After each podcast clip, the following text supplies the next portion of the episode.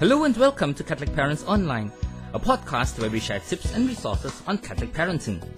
This is brought to you by the Theology of the Body parenting team of the Apostolate for Catholic Truth. Presented with the lens of the theology of the body, we will see how we can be sincere gifts of ourselves to our kids in ways that will help them find true happiness and flourish in accordance with God's wonderful plan for each and every one of them. My name is John Hui and I'm your host for this podcast. In the previous episode, we saw how the church, as the first of three pillars for Catholic parenting, serves as a wonderful and efficacious channel of Christ's love, graces, truth, and power. We also saw how we, as a community of believers, can and should support each other on our journey.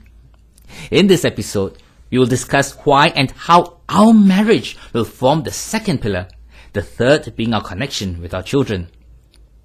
Now, why is our marriage an important pillar for Catholic parenting? Because the union of husband and wife is an icon, an image of the eternal exchange of love, the Holy Trinity. As St. John Paul II said, through this mutual gift of self to each other in our marriage, we become a sign. A sign that efficaciously or effectively transmits in the visible world the mystery of divine life. And by being that visible sign of love, we will be able to help our children flourish according to God's wonderful plan for them. How? One, through teaching them by word and example. Two, through providing a positive atmosphere of love, virtue, and respect. And in so doing, three, help them discover their vocation in life, whether it is in the vocation of marriage or in living celibacy for the kingdom. Of course, we are not perfect, and I'll be the first to admit how much I've messed up over the years, how much I've hurt my wife through the things I said and did, and probably even more through what I did not say or do for her. But I'm just so thankful for the immense mercy God has shown us over the years. And for my wife's mercy too, yeah? That we were able to forgive each other and allow the Lord to heal our hurts. So, as we have said before, never ever forget to tap on the abundant graces and mercy that Christ wants to pour upon us. Be not afraid. He will never abandon us when we turn to Him. Before I end this episode, I would like to acknowledge that some of us on this journey may be single parents often due to circumstances beyond our control. I know it is not easy. Perhaps you can turn to trusted family members, relatives, and friends who can support you in this journey. Maybe even helping to be another role model for your children as well.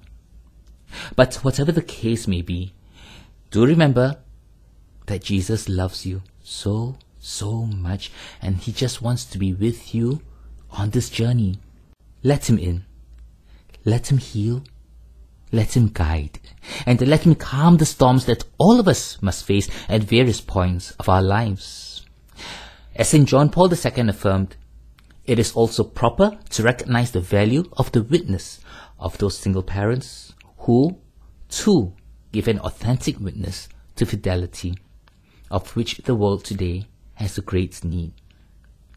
In conclusion, let us recap what has been discussed in this episode. One, our marriage is an icon, an image of the Holy Trinity. Two, our marriage shows our children who God is, provides them with a positive environment to grow, and helps them realize that their vocation and fulfillment in life is to love as He loves. And three, through this realization, they will gradually discover and discern their vocation in life, whether it is in the married life on living celibacy for the kingdom. In other words, our marriage serves as a wonderful and efficacious channel of Christ's love, graces, and power in the flourishing and happiness of our children. In fact, the best scientific literature suggests that children fare better physically, academically, and emotionally when their parents have a healthy marital relationship. Perhaps for our reflection at the end of this session, let us ask ourselves, How open are my spouse and I to attending a marriage enrichment program to make our marriage even better for the sake of our kids? With this, we are ready to move on to the third pillar of Catholic parenting, the connection with our children. And this we will discuss from the next episode onwards. Till then, take care and God bless you and your family always. Goodbye.